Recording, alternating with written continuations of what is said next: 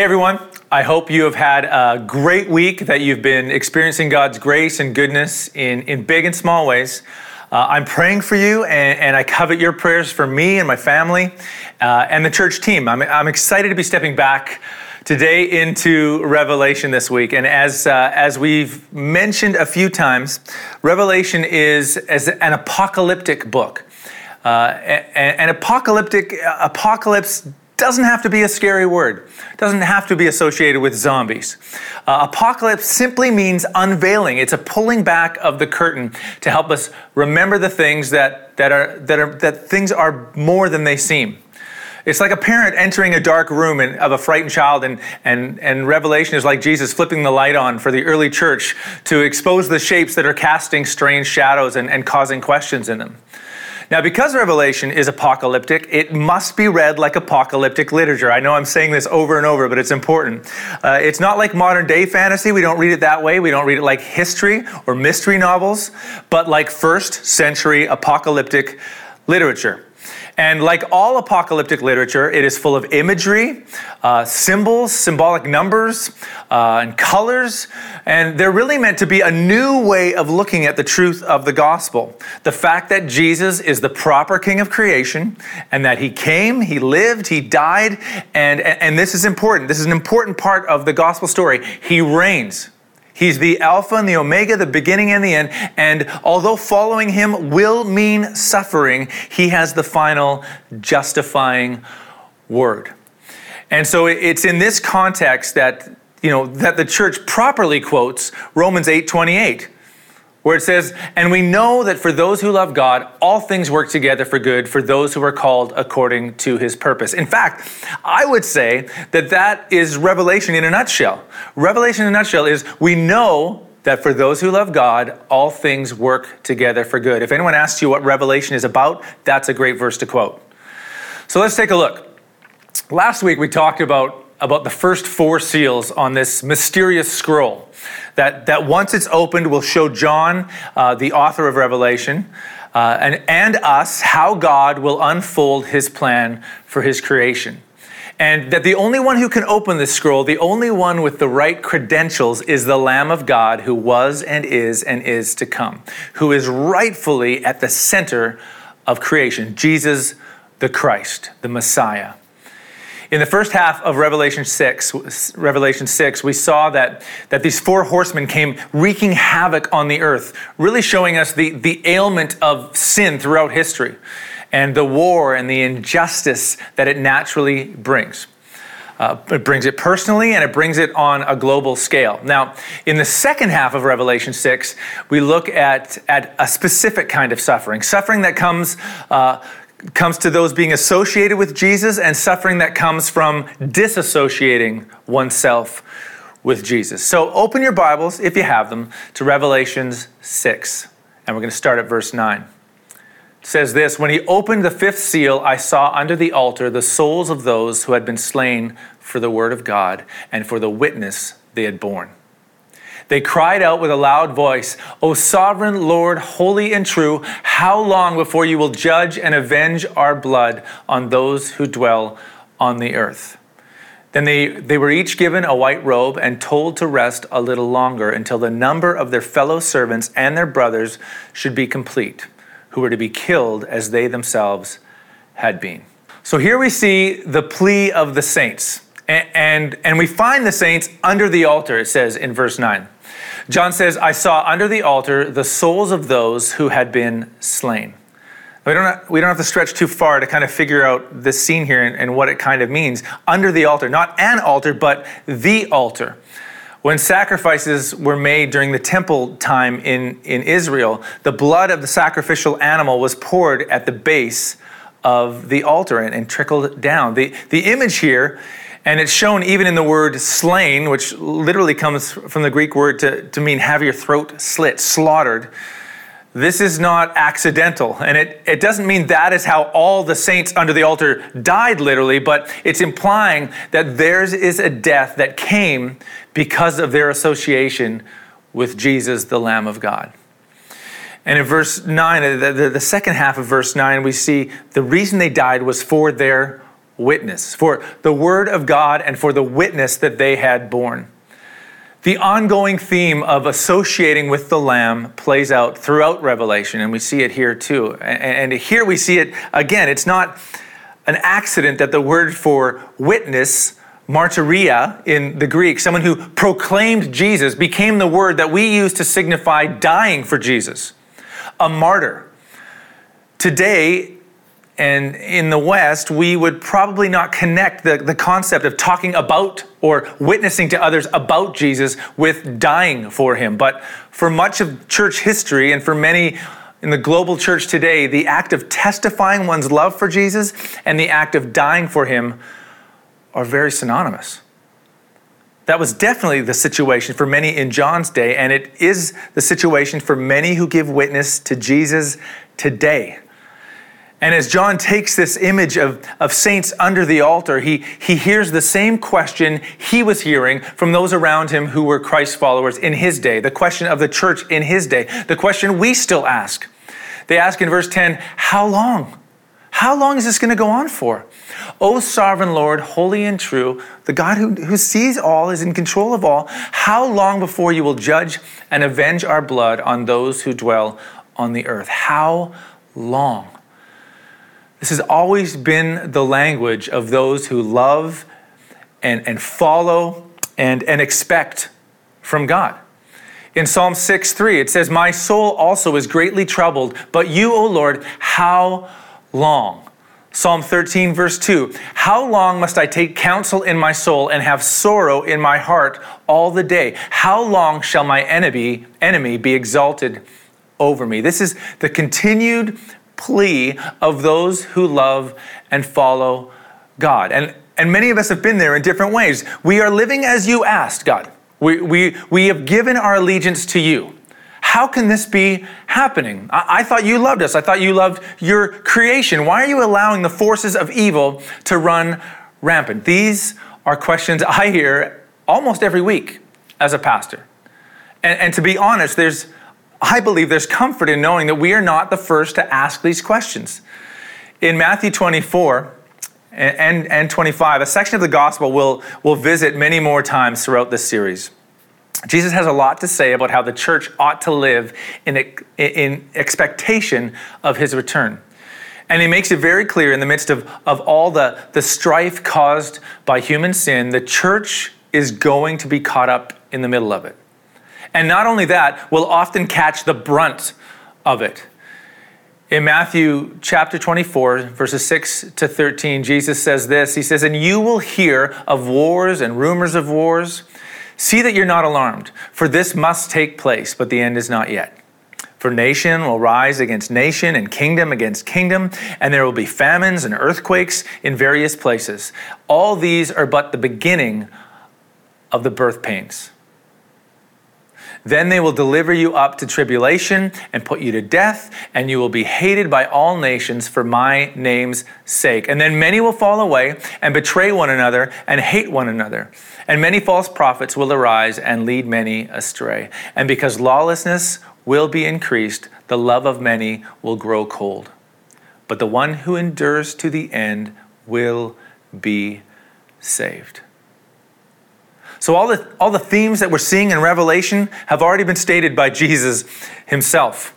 Themes of, of conquest and war and famine, themes of the saints being persecuted, saints uh, giving up and following the world, and an encouragement over and over and over to persevere in the midst of it.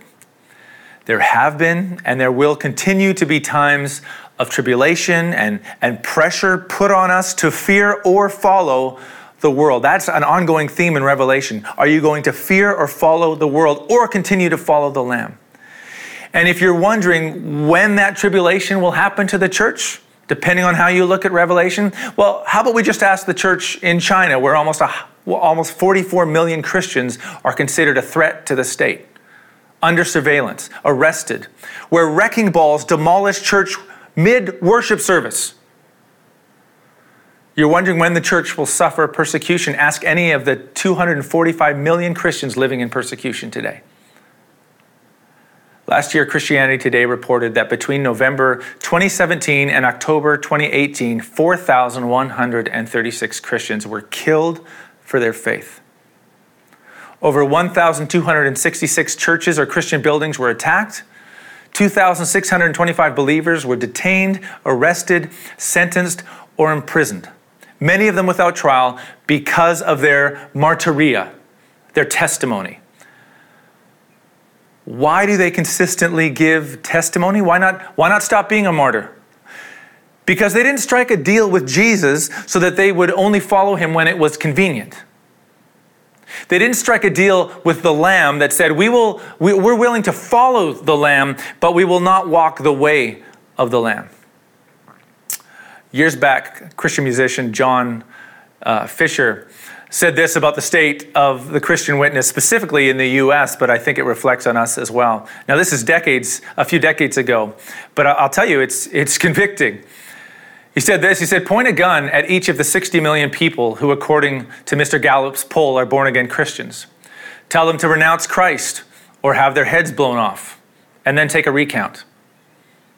I think it would find his troops dwindling. Actually, the price probably wouldn't have to be so extreme today. Threatening to confiscate their TV sets might just produce the same results.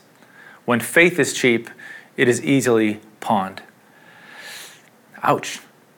Now, the number of those who call themselves Christians is much higher in the US today, but, but the point is the same.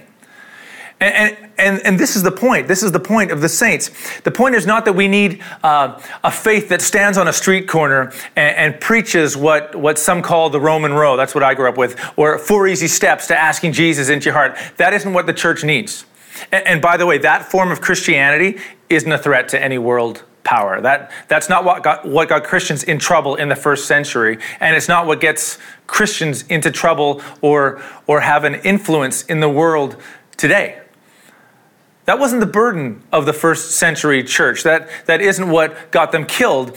It was a proclamation that Jesus was king, and it was a discipleship that meant your life was completely encompassed by that fact. So it affected how you spoke, what you pursued, and what was important to you. And I tell you, the culture hated it. The empire hated it because they couldn't dangle anything in front of these Christians that, that would tempt them to give up their faith. There was nothing the world had to offer that Jesus didn't satisfy in a deeper level. And that's true today as well. And it cost them. They were given the promise of life, but they experienced death and asked, God, is this, is this going to go on forever? How long? And God's response may seem odd at first. It's to clothe them in white, it says in verse 11. Then they were each given a white robe and told to rest a little longer until the number of their fellow servants and their brothers should be complete, who were to be killed as they themselves had been. They're told that the time of martyrdom is not over and there will be more who are added to their number. And this is still true today in a big way, even if we don't experience it or see it in the West. He says, Until that time, be at peace. Peace that you are set aside as those who belong to the Lamb, and that nothing is going on outside of God's plan and understanding. See, behind the question of how long is really, God, have you forgotten us? And God says, No, you are mine. I will bring justice. Now, what causes a bit of a, a, stumbling block for, for some people, and this was true in the early church as well, is the phrase a little longer. You need to wait a little longer. Some look at that and say, God's not keeping his promises. Sure, it sure doesn't seem like a little longer. But we're talking about saints in the presence of God, in the, in the heavenly realm. Uh, it, as, first, as Peter writes in, in his uh, second letter, in 2 Peter 3 8. He says, With the Lord, one day is a thousand years, and a thousand years as one day. Well, if that's true, then we, we have to toss our concept of time out the window. Not, not to mention that this is apocalyptic literature, and we need to be very careful how we interpret ideas of time and space, uh, especially in light of eternity.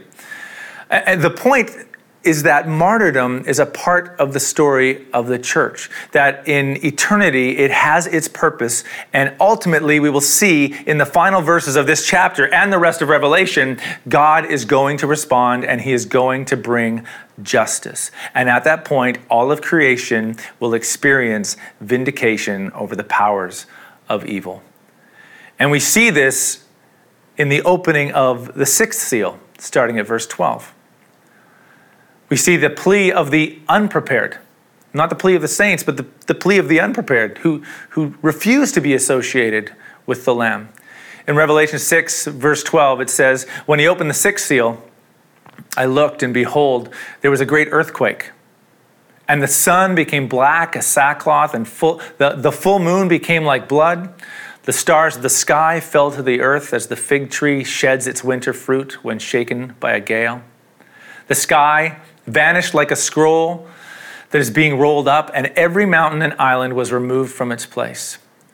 Then the kings of the earth, the great ones, and the generals, and the rich and the powerful, and everyone, slave and free, hid themselves in the caves and among the rocks of the mountains, calling to the mountains and rocks, Fall on us and hide us from the face of him who is seated on the throne and from the wrath of the Lamb. God's response to the saints, the answer John is receiving through his vision about whether or not God sees and whether or not God will do anything about it, is found here in the sixth seal. Everything is exposed. Every place one thought they could hide is gone. The sky is pulled back as a scroll, and we see things how they truly are. There'll be no more time. There will be no more hands over our, our ears and over our eyes. God will be fully revealed, and all will be fully revealed. There's nowhere to hide. As terrible as the four horsemen seemed in the first half of chapter six, as terrible as the, the conquests that we find there, the wars, the famine, all of which were opportunities to repent, they were limited. Now there's nowhere to go. This is an image of final vindication. Some would argue, and, and I'd agree, that this is pointing toward the final answer to the lack of justice in the world, the crying out of the saints for justice, and all of history calling out for salvation from all the calamity we saw in the four horsemen, and all that they bring. The great pains of the world, hell bent on destruction and wanting someone to come and make it right, are answered here. Here the Lamb comes Christ comes and he brings a complete wiping away of the old order of things. Now, you might say, uh, Brad, we're only in chapter six. This can't be the ending yet. Jesus comes at the end of the book, right? Well, I would respond by saying, stop being so Western minded. Stop, stop being so 2021. We are, we are turning the events of history, past and present and future, like a diamond and seeing it from different heavenly angles. We'll see similar events in, in the seven trumpets in chapters 8 and 11 and, and the seven bowls in chapter 16, both ending with the same declaration of final judgment and, and declarations of the, the finality and beauty of the reign of Christ. Now, how is it imaged here? Earthquakes. Sun becomes black, moon goes red, stars fall. How do we, how do we interpret this? Is this a, a great earthquake, earthquake caused by a nu- nuclear explosion, followed by Russian bombs raining on America like stars falling from the sky? That was a common interpretation in the 80s. Some of you might remember that. But I think we would do better not to look to current events, but to look to the Old Testament. You might recall I've mentioned before, there are as many as 278 out of 404 verses 278 out of 404 verses in Revelation that contain references to the Old Testament. And, and some, some scholars count over 500 hints to Old Testament text. And it's not difficult to find this kind of language that we find in Revelation 6 in the Old Testament. And all of them are a cry for vindication against nations that have done evil and persecuted God's people. The prophet Isaiah told by God to, to prophesy against Babylon for its evil, to tell them that God is about to deal with them. he says in very poetic language in Isaiah 13, verse 10 For the stars of heaven and their constellations will not give their light. The sun will be dark at its rising, and the moon will not shed its light. Did God take care of the Babylonians? Yes, He did. Did the sun stop working? No. Did the moon disappear? No. In Isaiah 34, speaking to the, the nations of those who had inflicted pain on, on Israel, God says this in verse 4 All of the hosts of heaven shall not rot away.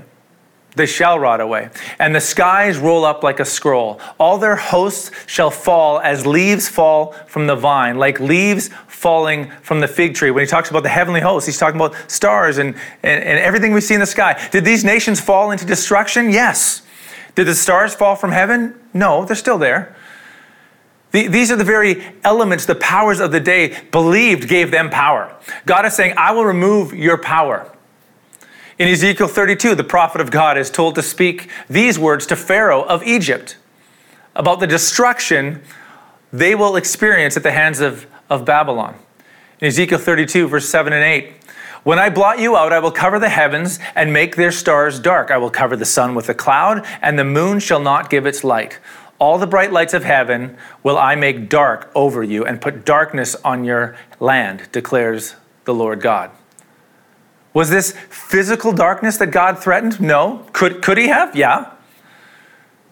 In Rocky 4, not in scripture, but still important, when Drago said to Rocky, I must break you. Did he mean he would snap Rocky in half? No. He meant he is going to beat him up so badly that it will destroy his spirit. This is the kind of stuff that we read about in the Old Testament. The Old Testament is in this poetic language, it has more to do with political shifts and the removal of pride and haughtiness, seemingly untouchable kingdom powers being destroyed by God. It's a reminder that those who are uh, reading the book for the first time that, that God took care of Babylon, He took care of Pharaoh, and He will take care of Rome, the current Babylon, threatening the church in the first century. He sees and He will ultimately take care of the powers of evil. The Lamb is coming to take his rightful place, and all seen and unseen powers will be no match for him. Mountains and islands, big and small, rich and poor, powerful and weak, will be overwhelmed by his arrival. As Craig Keener says, no marks of distinction will exempt anyone from judgment, from the divine Caesar all the way down. This doesn't mean that all receive the same judgment. It's just making clear that those who think they will escape because of power or title or cunning will have nowhere to hide. Everyone will be on an equal level. You think you're better than the slave or the poor, you will be given no special treatment. And notice in, in, uh, in verse 16 what their cry is it's hide us. That's their plea hide us. There's not a call for repentance, there's no call for mercy, there is a continued attempt to hide. A cry out, it's interesting, a cry out to creation to implode and hide them from their creator. See that interesting juxtaposition that we have between the saints under the altar and those who are calling to be under the rocks of the mountain. One group is saying, How long do we have to wait? And the other is saying, Not yet. We aren't ready. One is under the altar, and one is asking to be covered by the mountains. One is given rest and a white robe, and the other cannot stand and is clothed in the darkness of a cave.